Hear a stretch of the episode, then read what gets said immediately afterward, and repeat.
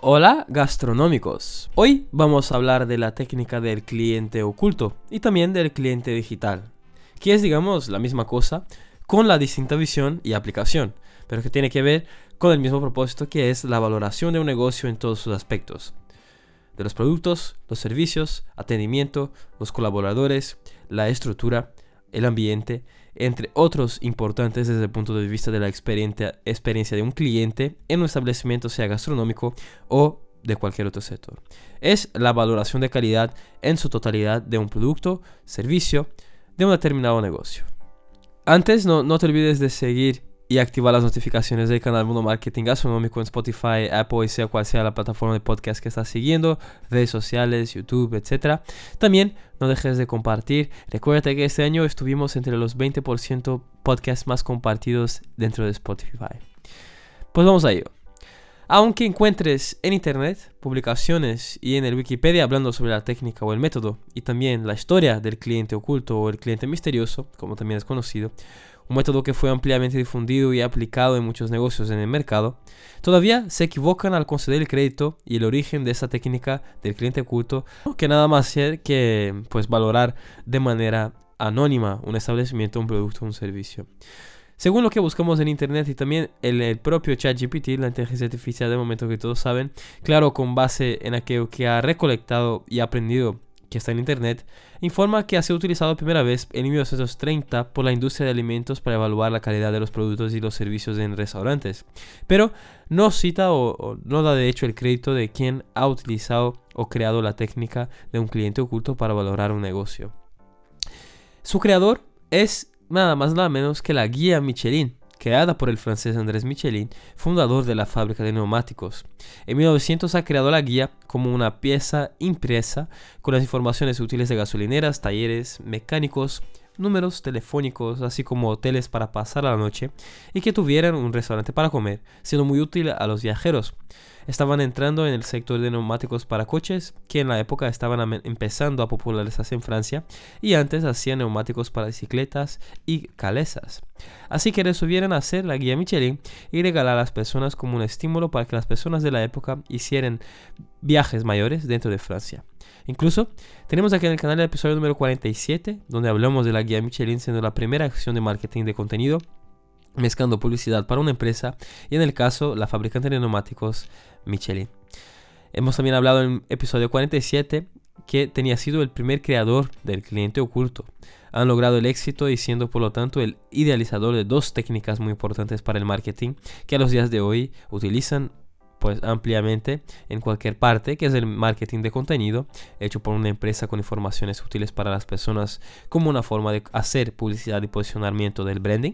Y la otra ha sido el método del cliente oculto, importantísima para el marketing valorar y saber informaciones claves para las acciones de una empresa sobre el producto, el servicio, el negocio y la percepción del branding junto a los clientes. Sin hablar que la guía Michelin ha sido fundada en 1900 y existe hasta los días de hoy y es sin duda una referencia en el mercado de la hostelería y restauración con sus estrellas Michelin, sinónimo de calidad y referenciada. Eso es genial. Pues entonces el método del cliente oculto nació en 1926, pues 26 años después de la guía, cuando ya empezó a ser vendida, y tras pues mejoras de desarrollo y aplicación, cinco años después de 1931, tiene todo listo y validado esta técnica. Aunque en Internet no encuentro relatos y registros sobre la cronología de los hechos y la constatación sobre los métodos del cliente oculto misterioso, el, nuestro mentor Siddhartha Costa Pinto ha hecho ese trabajo de búsqueda y análisis para nosotros que estudiamos y aprendemos sobre el marketing gastronómico. Entonces el método del cliente es una técnica de investigación de mercado utilizada por el marketing que se utiliza para evaluar la calidad del servicio y la satisfacción del cliente en un negocio. La técnica consiste en enviar un evaluador disfrazado como un cliente oculto para experimentar la experiencia del cliente y evaluar diferentes aspectos como la calidad de los productos, etc. La aplicación del cliente oculto se realiza en algunos pasos. Primero es la identificación de objetivos. Determine los objetivos que se desean alcanzar con la aplicación del método del cliente oculto, como mejorar la calidad del servicio o la oferta de productos. Luego, pasemos a la selección de evaluadores. Debe seleccionar las personas o contratar una empresa especializada para que actúen como evaluadores y que sean representativas de su público objetivo. Los evaluadores deben ser imparciales y no tener relación con la empresa. Tercero es la definición de la evaluación. Debes hacer un listado de una verificación o un cuestionario para que los evaluadores utilicen durante la evaluación. Esa lista debe incluir preguntas que abarquen diferentes aspectos como la calidad de los productos, el servicio, la limpieza y el ambiente. Luego, el cuarto punto es la aplicación de evaluación. Los evaluadores deben visitar el negocio y evaluar la experiencia en primera persona sin ser identificados como tales. Es importante que los evaluadores sean los más naturales posibles durante esa evaluación. Quinto punto es el análisis de los resultados. Analizar los resultados de evaluación y utilizar los hallazgos para identificar áreas de mejora y tomar medidas para mejorar la experiencia del cliente y la calidad de los productos y servicios ofrecidos. Resumiendo, la técnica del cliente oculto es una herramienta efectiva para evaluar la satisfacción del cliente y la calidad de los productos y servicios ofrecidos en un negocio o una empresa. Al aplicar esta técnica, las empresas pueden obtener una evaluación objetiva de la experiencia del cliente y utilizar los hallazgos para mejorar y aumentar la satisfacción de los clientes.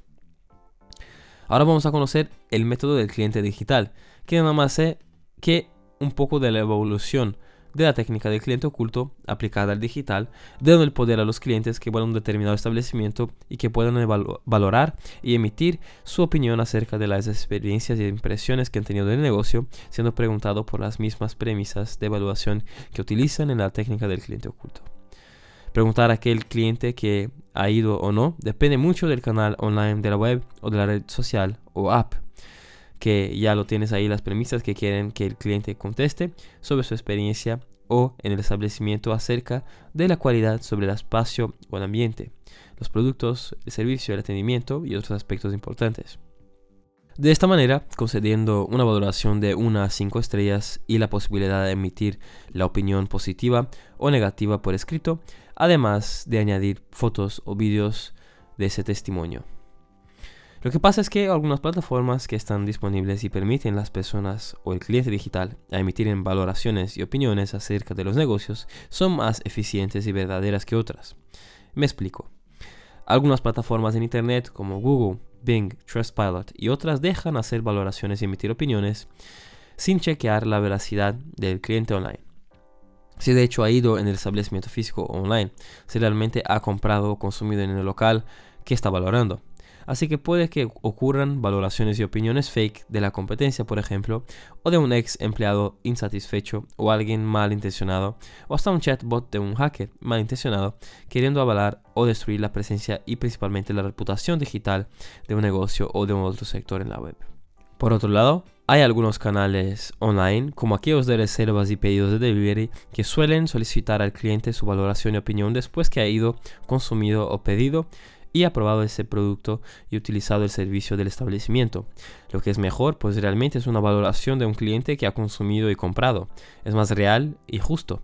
Pero el 90% de los negocios no gestionan esas valoraciones y opiniones verdaderas del punto de que el cliente realmente fue y ha realizado el pedido de un establecimiento. Por eso mismo hablamos aquí en el canal la importancia de los negocios gastronómicos en hacer la gestión completa y activa de valoraciones y opiniones hechas por el cliente digital, mismo aquellos que parezcan fakes o de clientes verdaderamente insatisfechos, pues si no haces esa gestión bien, poco a poco vas a tener mala presencia y reputación digital, llegando al punto de no tener más tantos clientes en tu negocio. Hoy el mundo es 100% online. Las personas están siempre conectadas y son activas. Son clientes digitales y por lo tanto utilizan muchos canales online para manifestar tanto las buenas experiencias e impresiones sobre una determinada marca, un producto, un servicio y un negocio en todos los aspectos de su contacto, experiencia y relacionamiento. Comprando, consumiendo o no, pueden hacer valorar y emitir una opinión sobre cualquier negocio. El digital ha dado este poder de manifestación en el online. Son clientes digitales a las claras. Cuando les gusta, hablan y cuando no, también. Pero cuando es algo malo van a hablar más y ser notado más en el mundo online, impactando así otros clientes digitales, lo que puede ser muy dañino para el negocio que sufre o pasa por esto. Tener uno o más clientes hablando mal de tu branding gastronómico en las redes sociales que tiene el poder de viralizar y llegar a mucha más gente o registrando un comentario y valoración en Google, Trustpilot y otros. Incluso aquí en el canal tenemos, hablando sobre eso, la importancia de hacer la gestión de las valoraciones gastronómicas en episodios como el 17, 77 y 85. Además de gestionar bien los cuatro tipos de presencia y reputación digital que hablamos en el número 140, muy reciente. Entonces, sobre el cliente digital vamos a profundizar más en otros episodios. Incluso parece que vamos a tener una sesión fija sobre este, el cliente digital aquí, también en Instagram, TikTok, YouTube Shorts, etc. Así que os recomendamos seguir en estas redes sociales para saber más sobre el cliente digital, a nuestra nueva sesión del canal. Un recado para la comunidad de gastronómicos que quieren pasar de la información a la práctica en 2023. Puedes aún aprender con la gestión de marketing gastronómico en una visión y métodos únicos desarrollados por Ciudad Acosta Pinto con más de 20 años actuando con diferentes tipos de negocios en la América Latina y Europa. Es perfecto para profesionales, empresarios, gestores e iniciantes del sector gastronómico y también de marketing digital. A través de la mentoría Gastromarketing C369 aprenderás y dominarás sobre el juego del digital, aprender tres objetivos que debes lograr, seis prácticas que debes hacer constantemente para gestionar muy bien un negocio gastronómico y nueve principios que debes seguir para ser más asertivo. Si quieres saber más, entra en marketing.com barra mentoría. Esperemos que te haya gustado este episodio y que te haya hecho reflexionar en algún punto. Gracias por estar ahí escuchando todas las semanas. No dejes de valorar este contenido si te ha gustado en Spotify, Apple o sea cual sea la plataforma que estáis. También no te olvides de compartir haz parte de la comunidad registrándote en esta newsletter en marketingbcn.com barra comunidad y nos vemos en el próximo contenido del mundo marketing gastronómico. De la información a la acción, el éxito de negocio empieza aquí.